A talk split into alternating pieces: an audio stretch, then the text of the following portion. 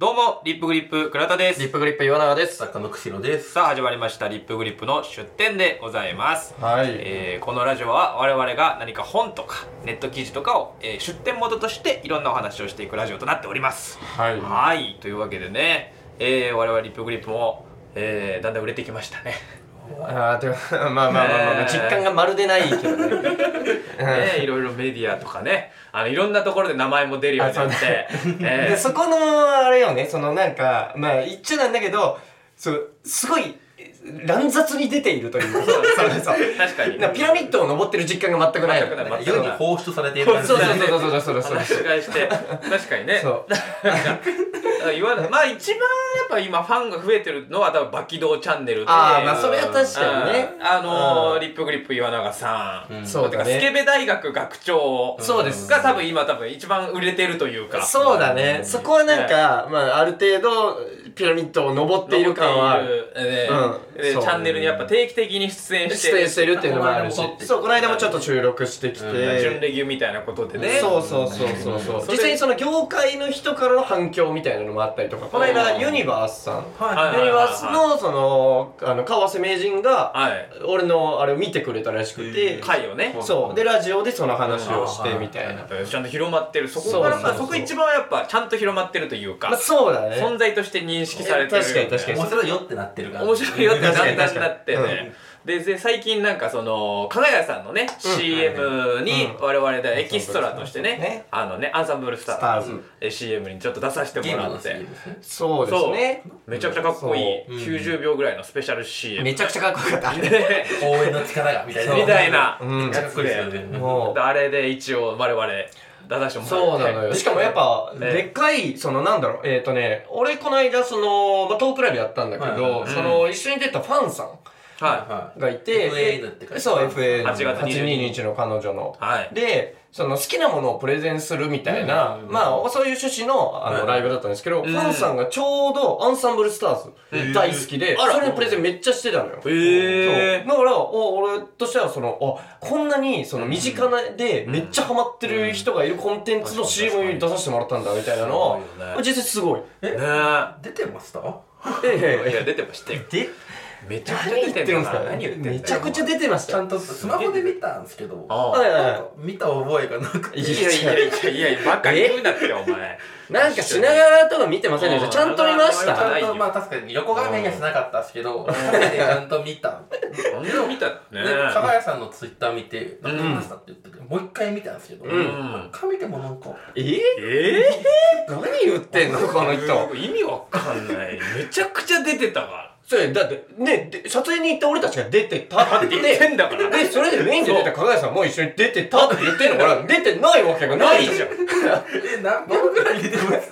いや、それ、秒数じゃないから。そおい、出てるっていうこう。とだそうなのよ。顔映ってましたええ何だって顔あの CM うんパッて見たら、それまでね、加賀谷さんとかいろんな人がいて、うんあなたの応援が力になるって言って、アンサンブルスターズの主要キャラたちが最後出て出さてく、るあれじゃん。うアンサンブルスターズの主要キャラたちも5秒ぐらいしか出てない。そうだよ。それを何秒出てたっていう尺度で語るのはおかしいお。かしいよ、それは。それはおかメイしンいだっ。たら長いのかって話よ。そういうここと。ねと。。もうね。一組のあの方は出てた感じがしたんですけあど。モメントね、モモメメンントねトも、うん、出てたね。出てた、出てた。一緒に撮影した。うんうん見た覚えが。めちゃくちゃ出てたよ。めちゃくちゃ出てましたよね、あー本当に。ね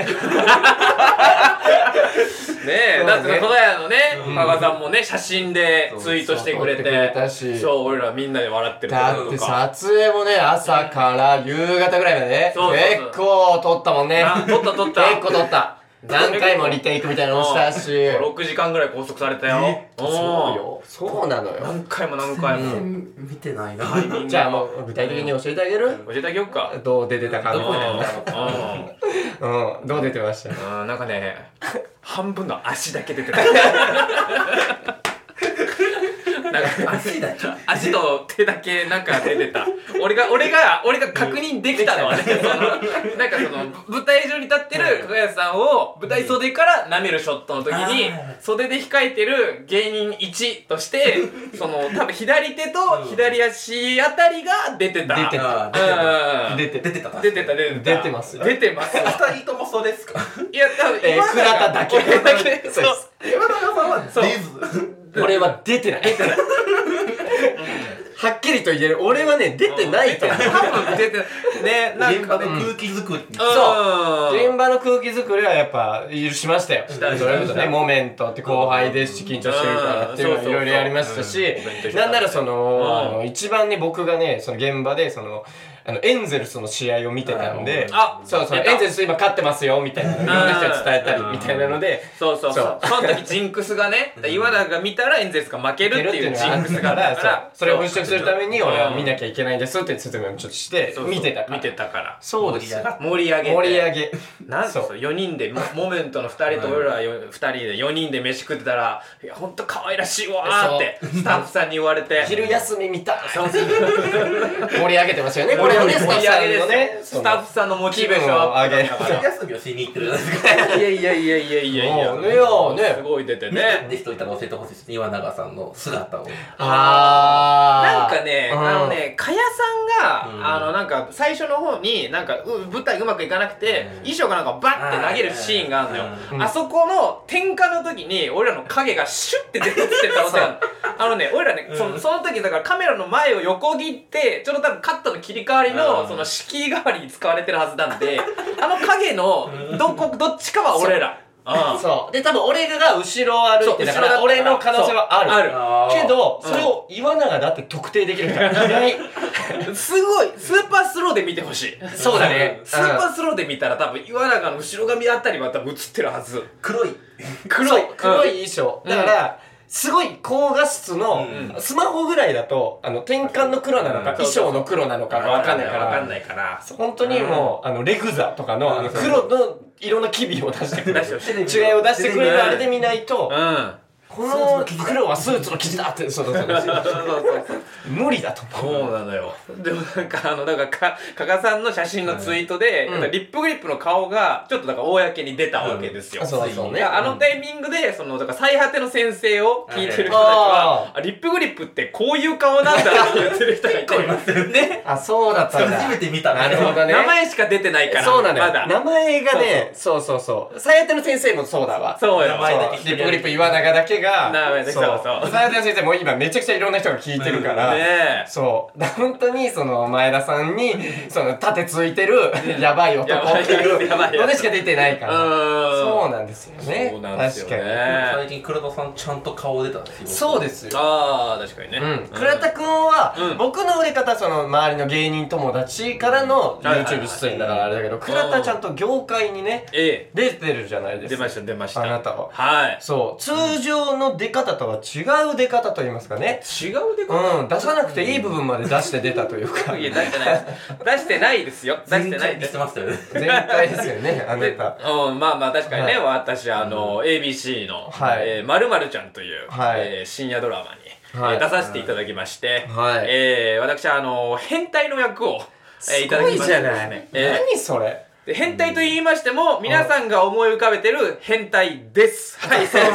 皆さんが思い浮かべてる、あのコートを着てそうえーバッと開いて全裸になるというそうだからあの俺たちがいろんな芸人に、あの文脈で使う思考型の変態じゃなくて行動型の変態です行動型のちゃんとその異常行動を実際に行動に移すとい うそうそうそう変態として変態としてね、 私顔出たちしていうそう、えー露出狂ですね露出狂の役で出たんですけどそうもで、すよでもあれはね、こう、なんで出れたかっていうと、まあ、本邦初公開。おおええあれね、あのドラマのプロデューサーが、僕の妹なんですよ。なるほどそうなんですよ。ロー癒着だえ癒着の露出狂いるんだよどう いうわざわざコネでどういう露出狂しに行ったってことでしょ違う違う違う違う違う俺、露出狂させてって言ったわけじゃなく て、たまたまね、いや、うん妹だからこそ納得がいくというかさ、うんその妹だったら、うんその俺たちが普段見てない、その倉田の裸の部分とかうもん小さい頃から知ってるわけじゃない。うんそうだからそういう意味で出せたっていう おじか。ちゃんに普段任せらそれう、おる兄ちゃんの裸なら出せるっていう。顔似合うそう、露出狂似合うと。役作そりういらないいうことじゃないんですよ。家では普段露出狂だもんな、みたいな。そういや、わかんない。確かに、どういうキャスティングなのかもわかんないですけど、でもなんかある、普通になんか、LINE が妹からある来て、なんか何日と何日と何日空いてるって聞かれたの。おーで、あ、空いてるよって言って、うんそしたら、あ、じゃあちょうどいい役があるわ。って。ちょうどいいやちょ、似合ってるじゃないですか。えー、な、何の役って、えー、やるやるやるって言って、そしたら、変態なんだけ ど、って言って、おーおー、いいよいいよって。うんまあまあ確かに変態だったうらん芸人としてはちょっとねうん別にテレビで見たら美味しいか美もみ味たしいいなかも、みたいのがな。あるしお前の変態みたいそなう。そう面白があるからね変態だと俺も出るってなるかもしれないやったやったと思って、で、その台本送られてきて、読んだら、こんなにストレートな変態が、いまだに、いまだにこんなにストレートな変態がメディアに出ることあんのかっていう、本当に単純六度素教で。予告の画像すごかったですもんうんね。確かに。そうと、バッて開いて、そうう、うん開いてて。るってい う。そうそう多そういそうよ。あれあれね、でもなんか、そのまあ現場の当日なんですけど、やっぱ変な緊張感というか、僕に変態ができるのかという、 そのなんか、やったことがないというか、確か身ににね覚えがない、確か経に験が全くないから逆に不安になっちゃって、ちゃそうんねちゃんと変態できるのかな。確かにその芸人のライブとかでパンツ一枚になるとはわけが違うもんね、そうそうなのよのそれぞれのそのドラマっていう別の畑の人にちうゃんんと変態だって一発で分から分さからなきゃいけせなないいといけない。笑わせるとかじゃないですじゃないもんね、うん確かにそうなんだよ。だかそら、ライブとかでは、まあだから、ケミカル X っていうリトライブやってて、まあ結構、まあアングラなライブで、うんまあ結構パンイチになったりな、るみたいなことうん全然あるライブなのそよ。でもそれは、まあお笑いだかおら、笑いの文脈の変態だもんね、で笑ってもらえると思ってやってるから、うん全然その変態になろうとは思ってないわけ。確か裸になるで、うん笑うですもんね。そうそうそうそうれが成立すればいいもんねそうそうそう。裸になるが変態に見えるである必要はない。そうそう必要はないんですよ。でも一個またねボケを超えなきゃいけない超えなきゃいけない、うん俺は裸になって女性を怯えさせなきゃいけないそうだよ これできんのかと思って確かにまあまあ不安で行って、でも現地でね、駅でスタッフさんが待ってて、そこで集合するってなって、うんで、駅改札出たら、明らかにスタッフの人がいるんですあはいはいはいはいでも、ん本当にその人がスタッフかどうかわからないんですよまあね、んで、それで、なぜなら、その人に確認を取るとき、私は、あの、変態役のって言わなきゃいけないわけです来よ。ま したね変態役のっていうのを間違えた人に言いたくないから、確かにこうなんとなく距離取って、こう見てた。そして相手も気づいて、あみたいな感じだったから、おうああよかったよかっよかったよかた。っほんで近づいてい変た態ら、の方ですよねまずねそうそうあ変態のーって言って、であのドラマ変態1、変態2があったんで、そのあ変態1のーっていう、ああ、そうです、変態1のーって言って、そのスタッフさん、女性のスタッフさんと待ち合わせして、そしたらその変態2の方も、あら同じ待ち合わせで、おーそしたらその男のね、方もね、う武田さんという役者さんなんですけど、うんもう来て、そのスタッフさんでやっぱ、変態2のーって言って、あ変態2ですって言って、こうロケバス乗って、行くんですよ。うんでで行ってやっぱ気になるのはだから本当にその全部露出するのかああなるほどなるほどねはい確かにドラド確かラマにの現場は、うんでなんかもしかしたらまあ前張り的なそう、ど前こまでの裸度合いというか、ね。裸度合うんうんういんなのか、で前前張りはあんのかなぐらいで言ったら、うんまあ、結果的にはまあ皆さんのまあ夢を壊すようで申し訳ないですけど、まあ、腰あ肌パンって言って、うんまあ、肌色のねパンツパンツをなるほど履いてうんうんうんなんか村村田村さんとか履いてるような。あーまた肌の色と全く同じ色のパンツをあ履い一応ちてょっと一個だけ聞きたいんだけどはいさ、はいあのー、一応うん裸になるかもって思ったわけじゃん。はい はあの、事前にいろんなものを準備したりは したの。そういはいいや。なるほどねえそうそうそうはみ出ないようにそうみそたういなそれはね、礼儀としてよ。それこそグラビアアイドルの方だったらそういうとこ手入れして、なるほどね。いざ雑誌の撮影に臨むわけだしうん、その倉田はその、なるまほあど台本を見た上で、はいは全部出すかもしれないと思ったわけじゃん。い。ええ、そうですだっね。たら、いろいろすべきことはあるわけじゃん。あ、そこはね、やっぱ役作りで、う何にもしなかったでナチすュラル素晴らしい。なるほどね。そこでやっぱ変に沿ってたらおかしいから。なるほど、変態としてそう確まかっにすぐ変ね。態まっすぐ変態しなきゃいけないから、それで言って、肌パン 履かしてもらって、それで、なんか髪型とか、でもちゃんと一応ねロケバスちゃんとあって、うんやっぱしっかりしたドラマなんいで。や、もちろん、もちろん。それでなんかヘアメイクとかもしてもらって、うんメイクさんと髪型どうしますみたいななん か変態でどっちなんですかねみたいなあーこと言ってだかなるほどねらそのままボサボサで行くのもいいんですけど一応なんかシーンとしてはなんかマッチングアプリで知り合った人が変態だったっていう設定なのなるほど。マッチングアプリでその公園で待ち合わせしたらその待ち合わせした人がその露出狂でいきなり出してくるみたいな感じだったんでいやここは七三の方が確かにリアリね。ティが出るしうん七三の変態の方がいいと。はいはいはい。それでなんかその革靴も履いて、うんで靴下も履いた方がいい下履いてましたね、あなた。これも履いた方がいいですよねって話になって、そのバッチリメイク決めて、それで行くんですけどなんかその撮影した場所がその、まあ、公園で一応ねなんか埼玉の結構外れの公園だったんで、うんうん人はまあその東京とかに比べれば少ないんですけど、ほ結構普通になんか人歩いてるような公園あららそれでそこ 行って、うんなんで、やっぱ右も左も分からないとか、ドラマのスタッフの人分からない。で、それずっと歩いてったら、なんかその、えーハンチング帽をかぶって、うんなんで、なんか肩掛けシャカバン背負ってるおーおじさんが、こう、道から、こう、こう来たから、俺の方に来たから、あ監督だと思って。雰囲気ある雰囲気、あ、この人が監督なんだと思って、あ、本日は、どうも、よろしくお願いしますって言ったら、普通に通行人のおっさんで、なんか、全然わかんない。もう入り乱れてる感じ。うん監督もスタッフも入り乱れてる感じでい行くわけ。で、なんか一応ドラマの現場行ったら、なんか多分早くの人も、何々さん入られますみたいなのうんだってがあるよね絶対あるんだよ。だから俺ぐらいの変態1みたいな役でも、うんじゃあ何々さん入られますって言うんだけど、やっぱスタッフの人は変態役っていうのを知ってるのね。で、うんなおかつ、妹の兄貴ってことも知ってんのよ。なるほどねそうで俺はだからコートに全裸コートの状態でうんこう、 その現場に向かっていって、スタッフの人が気づいて「あっ!」ってこっち見て「来ましたお兄様入られまあーまあ楽しそうでいいけどねーす!」 変態姿でう「お兄様入られまーす!」って言われて「あっどうもどうも!」って言って「よろしくお願いします!」いいってね言っていい現場ねなんかいいよそこまで来ると楽しそう結構結構もあうー元気なのよねすごいいいねうんなんかやっぱドラマの現場ってなんかね俺たちは緊張するもんねなんかそうさやわかんっないかぱらわかんないからすぐやっちゃいけないとかあるんだけど、うん向こう側からすごいなんか近寄ってくれるとウいェうかルカムでうんいいね盛り上げる感じで「うんおいさまやられまーす」って言ってそれで皆さんがその作業の手止めて、えーこちらが、えー本日変態一役のリップグリップグラダさんです」って言われてあいいね「おー」みたいな感じで始まんだよでなんかその、まあ、撮影がもう普通にすすぐ始まってって、うん松田優香さんとかも、まあ、普通に「おはようございます」って言って「よろしくお願いします」って言って挨拶して、まあ、カメラじゃあ一旦ドライでみたいな感じでなんか全部やったりしてうんでその後のカメラ位置がどうのって言って撮影が始まっていくんですけど、うんやっぱ空き時間が生まれるんですよね。あーまあねそれはもちろんねそう空き時間が生まれる間、もう本当にスタッフさんも周りでずっと働いてるんでそう働いてる仕事してますもんねそうそうだから増田由香さんと、えー変態の格好をしたお礼なんですよ来ましたね 何の話しようっていう確かにあれどうしようみたいな感じになって、ででもなんかその僕がそのやっぱプロデューサーの兄貴ってのは知らないんで、うわ妹さんなんすねプロデューサーあーまあさんそこがそうかそうそうそうもちろんねそうそうそうそうそうそうだからそのあすごいですねめっちゃお兄ちゃん思いですねみたいな話うん聞いてもらって、うんでもなんか俺的にはなんかこのストレートな変態とかって、うなんか今時いなくないですかって話振ってみたのよ、うんそしたらなんかその増田さんが「いますよ」って言って、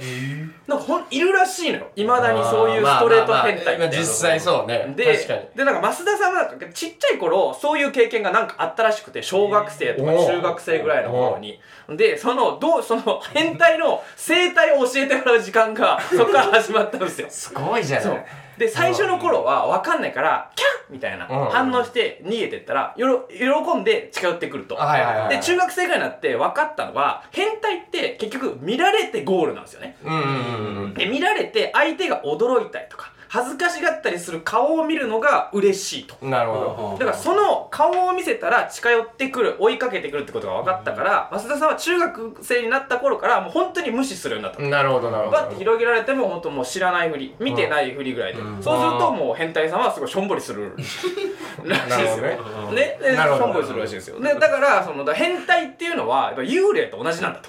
増田さんはの説幽霊もだから見えてる人この人が見えてるって分かるとあこの人私のこと見えるんだっていうことで近寄ってくるでなるほ変どね態もこの人あ俺の俺が出してることに気づいたって分かると喜んで近寄ってくるだから絶対触れないようにするのが正解なんですみたいな話聞いて。ででそのお話聞いて俺実はなんかめちゃくちゃ助かってて、うんあのドラマの中でそのバッて見せた後に、うん増田さんが逃げるんですよね、うんうんでそこに「いや見見るだけ見るだけでいいんで」みたいな感じで追いかけるシーンがあったんですけど、うんそこの感情が俺分かんなくて、あーなるほどなんで追っかねけるんだろうそう、うん俺なんか俺はてっきりちゃんと見てなんで見てくんないのみたいな悔しい気持ちで追いかければいいのかなと思ったんですけど、マスターさんの話によるとやっぱバッて見せてキャッて言って逃げてるから変態は嬉しいんだってなるほどやったらもっと見てよそうそうそうそうでなるそほどねれでだから役作りが一個深まったんですよ僕すごいじゃない増田さんのおか増げで田さんがすごいねすごい増田さんがすごいよこれすごい引き出し持 ってるそうそその引き出し開かないし本通開かない人は開けたくないからもうわかんないですねううんそ本人もなんかその話全部し終わった後に独り言で「なんで私こんな話してんだ?」うそれはそう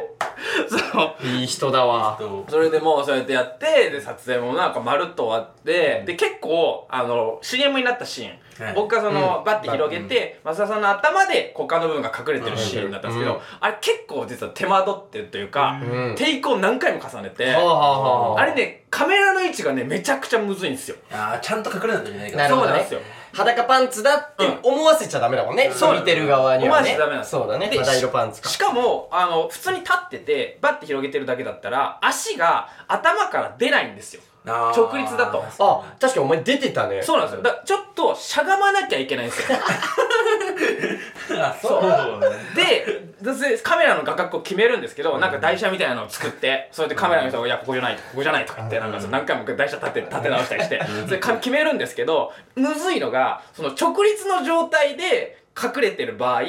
バッて広げちゃうと、お腹まで隠しちゃう。なるほどなるほどなるほどなるだほかどら頭が上に上がっていくから。うん若干しゃがむから若干そうその倉田が下がることによってってことだよそうねだから股間だけ隠してる感がなくなっちゃう、んだけどそのちょうどしゃがんだ時に頭が隠れる頭で股間が隠れる状態になるためには最初ちょっと肌パンが見えちゃうっていうなるほどなるほどそういうこジレれンマ難しいこれ難しいねこれ難しくてだあっーてただこれをどうするかっていうとそのやっぱそのコートを開くタイミング芸なんですよなるほどねだからその最初からこうバッて開いちゃったら見えちゃう、はいはいはいでしゃがんでから開いたらおかしいで安村さんみたいなことだよねそのそう裸に見えるタイミングってことだよねタイミングぐらいでそうそうあれをこうなんかちょうどこうしゃがみながら開かなきゃいけなるほどなるほど自然じゃなきゃいけないというのもそう素晴らしい結構やっぱ何回も重ねてい左くんで手すでよ用でちょっとずつしゃがんでるしゃがんでる実はね実はしゃがんでるんですよプロだねそう何回も何回もやってやればやるほど俺俺上手くなんだ よで途中からミスなくなって「体さんいいですよ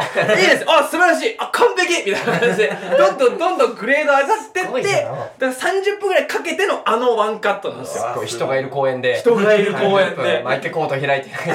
いいですよ倉田さんいいですよ、クラス。彼女、天才だとか言われたから、俺、あれ、それで、それでなんで、ほんとみんな手応えすごくて、うんいややったぞ確かにっていう、いけたいけたっていうので、あーそのなんだろうやっぱさ俺ってその CM ねバーッと初めて見た時だけど、うんその俺も倉田がその、まあ、えほぼエキストラというはいか、はいはいその変態役で出てるから、うなんで倉田のシーンがその1分とかの尺の確かにね CM に選ばれてんのって思ってんだけど、うんうんやっぱ多分みんな撮影したみんなの中でめちゃくちゃ手応えめちゃめっちゃ手応え取れたぞ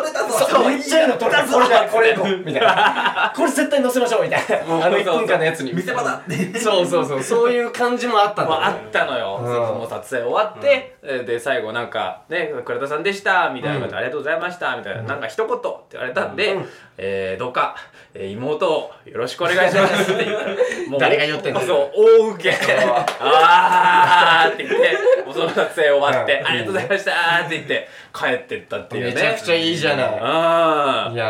ー、この間僕がね、バキドーチャンネルで、うんその語った色気が、はい変態プリズンって言って、うんその主人公がクリスマスイブに、あの露出狂はいで、あの懲役10年になるっていう ゲームをちょうど語るところで、えクラドワの CM が流れたから、 すごい偶然じゃないいやと思っいやだた偶し然今お二人でこうエロ度というか露出度そう、ロ露出ス教に対して。で、そう俺は、その、その、それが主人公の話だから、うんうんその、あの、キャーってこやられると興奮するみたいな。うんうんうんそれを80時間ぐらいかけて学んで るゲームなのそれは表現の自由だっていうあれだから、いや実際には素晴らしいなと思った し。内面の岩永さんととそうプレイでやってそう。倉田どさうんで表現す るか。外側から入った倉田と内側から入った俺だから、いやこれはいいですよ。俺そんな一億担いたくないから俺そんな二人で作り、完璧 完璧な俺ネこタれ作以れ上る走んないよ俺はその路線走んないよ俺すごいよなの今よ日紹介する本もねまあまあまあ、だから岸君もね、まあいろいろちょっと関わりはあるのかわかりませんけれどもねすごいです、よまあまあよかったらね、あの TVer とかで配信結構続くと思いますので、えうんしばらくやってるーしばらくやってると思いますので、ぜひ、うんえー見ていただけたらと思います。えはー、ABCTV のまるまるちゃんでございますね。はいはい。というわけで、じゃあ、こちらのラジオの方もやっていきましょう。えー、リップグリップの出店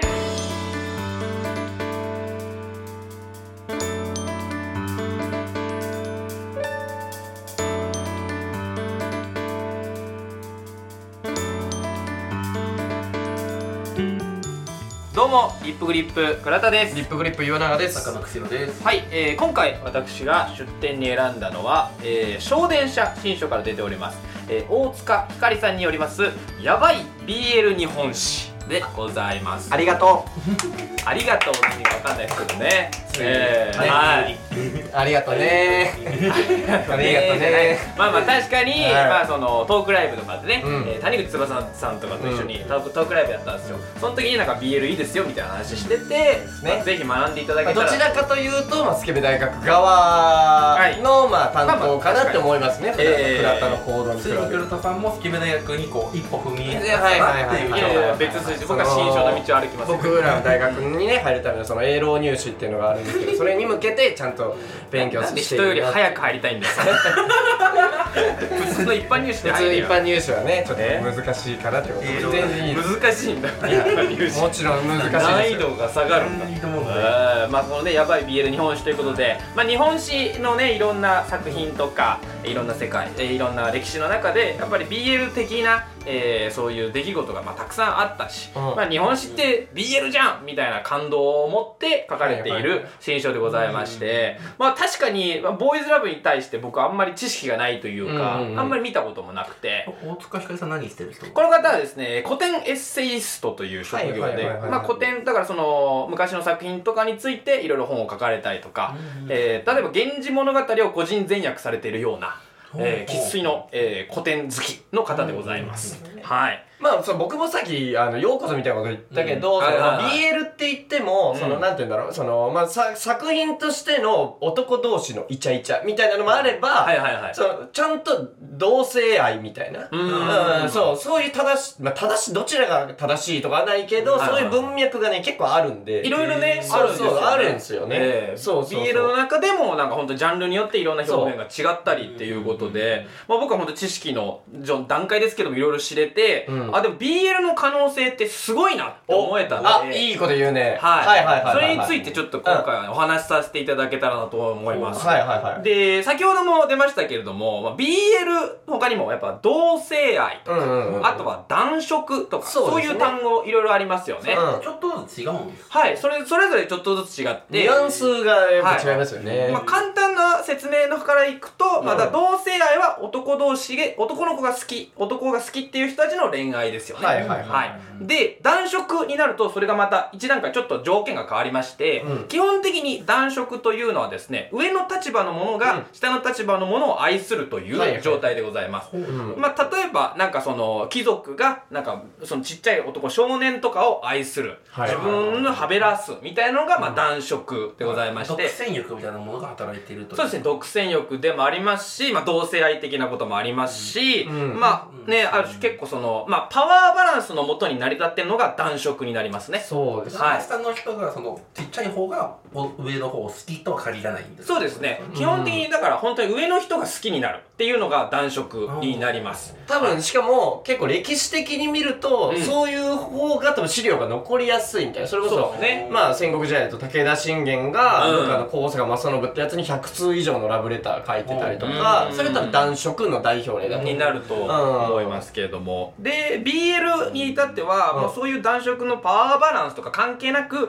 単純に男同士のうん恋愛でもあるし、うん恋愛じゃないような関係性もまあボーイズラブの一はい種というかはいはいはいはいはいはいだからその愛と言ってもだからラブではなくアガペとかの慈愛の方も含めたのがやっぱ BL になってくるわけで、はいだから BL っていうのは本当にだからその裾野が広いんですよねなんか人間関係を表してるともね、はいはいはいそのエロとかよりも、うんだよねそうですそうです確かにコンビ間のコンビ愛みたいなものもあそうです確かに言える家になりうん結構近いよねええ俗称として言われがち BL 売りみたいに言われがちですけど、うんちゃんと BL の定義としてもそうそうそうそうそうそう含まれますねうんでまあその「万葉集」っていうね昔和歌を集めた最初の歌集があったと思うんですけれどもあれにもやっぱ BL 的な、えー作品もたくさん入っておりまして、というのもですねなんかその「万葉集」を編纂した大友のやかもち自体もその男の子が好きみたいなはいはいそういうことがありまして、大友の、えー、池主に、えーそのラブレター的な恋文というか和歌を送っていたなるほどといなるほうその,、まあ、じその実際ありまして、実績といいますかそれがありましてなんかそういうなんか歌によってその BL 的な世界観が広がっていったみたいなこともあるわけですね。なるほどなるほど、でそのお互いから前の人に入ってるってことですねうんそうですそうですでその和歌とかって結構その本当に好きじゃなくてもちょっと恋愛仕立ての和歌を送るっていうことがおく行われていたみたいで、ああなるほどね、はい、貴族同士で男の貴族同士でもなんていうかちょっとイチャつきをはいはいはいある種の恋として見立てて送るっていくうんみたいなことが行われていてやっぱそういう考え方ってやっぱ BL そのものというかそうだねだ一旦ある関係性っていうのを一旦恋に見立ててみよううんはっていうことがやっぱ BL の真髄というか、はいはいはいそれによって一つなんか、えー輪郭をはっきりさせて楽しんでいこうじゃないかというような、うんうんうんえーことでもあるわけですねい。はい、えーでなんか面白いのはその BL 的な男同士の、えー密接な関係性みたいなのが実は神話の頃からあったっていう話がありましておうほう、えーだあの最初にだイザナギイザナミが国づくりの物語、国を一緒に国を作ったっていうのが、うんまあえー古事記に出てきますけれども実はそのイザナギイザナミのお話って実はその完成のものつまり政府が自分たちの政治をうまくいかせるために作ったのではないかっていう説があるんです。うんうんうんというのもですねそれ以前にその国作りの物語例えば「不土記」というその年々の、えー神話を集めた書物があるんですけど、その書物にはイザナギイザナミの話は実はそんな出てこなくてなるほどねもう一個別の国作りの話が出てくるんです。へーうんうんうんえーそれがですね、えーオホナムチとスクナビコナの国づくりという物語がよく描かれていて、へーこれが2人ともまあ2人ともというか、まあ、神様なんで何人じゃないんですけれども、えー日中だ日中ですね柱だよねはい、うんふた人も男性なんですね。ああなるほどでね男性の、まあ、バディが、えーいろいろく旅をしながら種をまいたりして国を作っていくというお話があってだから古い方はむしろ男2人が国を作っていったってお話の方が日本全国にいろいろあってなるほどねでだから本当だから男同士の関係性みたいなものは一番古い国の作る話からもあるんですね。んんそういうなんかそのバディだったり同性のえー関係性みたいなものをまあ大物語として大切にしていく文化っていうのはまあ日本に昔から根付いているわけうでんうんうんうんす。でなんかその BL の自由さという意味では、ああいいねそれはすごいようんははいい、なんか僕がそのハッとさせられたのは、うんあのキリスト教がね、うんあの伝来してきた時に、うんまあ、宣教師が日本人にバカにされた3つのポイントってのがあるんですね。ああはいはいはでい1つ目が、えー、と神に救いを求めていること。うんえーこの人なんで神に救いを求めるんだっていうこと、えーで2つ目が、えー一夫一夫というだから一夫多妻制の逆ですね、うんえー男女一人ずつで結婚しなければいけないという制度自体もちょっとバカにされる、うん不正みたいなことはい不正がいないそうです副妻がいないだから日本では一夫多妻制がその頃は当たり前だったということです、うんうんで3つ目のポイントが、えー男色を禁止していること、うんうんだから当時だ江戸時代のくらいまではその男色っていうものも別に普通にあったし、まあまあ黙認されている面でもあったんですけれども、そういうふうになんか西洋の考え方が入ってきていろいろやっぱステレオタイプな考え方が、まあ、どんどんだんだんこう押し付けられていったんじゃないかってキいリうスト教ってダメって言いますもんねね、なんか何かを禁止していってこれはこういう形でこれはこういう形でっていうふうになんか意識しすぎているんじゃないかななるほどでそのなんかあの自分のストレオステレオタイプからの違いとかで自分というものを保っていってるわけですけれども BL においてはやっぱそれがないというか、うんうんうんどんな関係性も BL のもとには平等なんですよ。素晴らしいねね、恋愛に見立てられればいいわけですからどんそれが例えばまあいいその本当に朗らかな関係性だろうとなんか互いに傷つけ合うような関係性であろうとそれを恋という恋とかもしくはそういう萌えとして包み込めば BL として我々は享受できるというそうなんですはいいそこういうふうにだから BL には本当に可能性があるうというそうなの創作の可能性みたいなものが詰まっているのがすごいなと思いました、これね男女で物語を書こうとすると、はいはいはやっぱり描けない部分が出てくるけどあー男同士だと本当に普段の中例えば、男女でさ会社でイチャつき合ってんのってありえないじゃん。あーでも同僚の男同士がこの後飯行こうよって別に周りざわつかないじゃん。ん確かにで、この後飯行くっていうのが実際はホテルに行ってたとかになっても、それ物語作りやすいし、うんどっちがその、まあ、上下みたいな、うんいろんなものも会社との違いとかをめちゃくちゃ出しやすいから、うん実際に人間関係を作る上で BL 結構最強なんですよ。うん派生させていくというかストーリーを作る創作そうそうそう。創創作作の観点ではね、想像力がめちゃくちゃ膨らますか膨らますねが自由。ええうんそれでやっぱ歴史上一番やっぱ BL をうまく使っていったというのはやっぱ「源氏物語」だと思うんですけなあ、なるほどね。まあ、当時の社会なんか今に今とは比べ物にならないぐらいやっぱ女性が虐げられていたというか、はいはいはいやっぱ隠れていなければいそけうなだいね存在だったんで、えーだからその紫式部も自分の自由な創作をする上で、じゃあ貴族の男を主人公にしてしまえばあこんなこともできるしあんなこともできる、でなおかつね光源氏もまあ女性のいっぱい抱きますけど男性もいっぱい抱きますんで、本当に自由な関係とか人間性とかをいっぱい出せるということで、やっぱ「源氏物語」自体が BL の可能性っていうのももう証明しているわけですよね。確かに。はい、だからその BL がいいのはやっぱ今こういう状況であろうとどんなことでも書けるというフォーマットとして本当に優れているんだなっていうのが、えー今回読んで分かったんで素晴らしいコンテンツだなと思いました。そう。はいだからそれで俺は普通にこれはすごいいいことだなって思うのが、うんそのさらにその BL のつく、えー受けてその作を読んだ人が想像がやっぱ無限に膨らんじゃう世界だから、はいはいはい結構こだわりがそれぞれ持つんですよ。うんいやこの人が攻めでこの人が受けだって考えられないみたいなのであーバトったりしてんの。うんこのカップルにそうそねありまう。すでもそれも作品が語る上で結構いいことだなと思うんですよね。うんまあ大事なことですよねそうそうそう。本当にね、戦争ぐらいめっちゃ燃えて、うんあの、ツイッター同 士でバチバチやってるのとうかん、めちゃくちゃ見るけどうん、俺は旗から見てるとそれは、いや、めっちゃいいことだなって思うんですよね。その作品に対して思いがあるといねそうそうそうそうそんなに熱意持って喋れるっていうのはそうそうそう。旗から見てる分にはどっちが正解もないよと、あなたたち両方正解だよっていう上でう、んめっちゃ揉めてるの。揉めてる本そ気れでは楽しめるとかねそうそう、すご本気いですよね楽しんでいいなって。青春してるわって思っちゃう。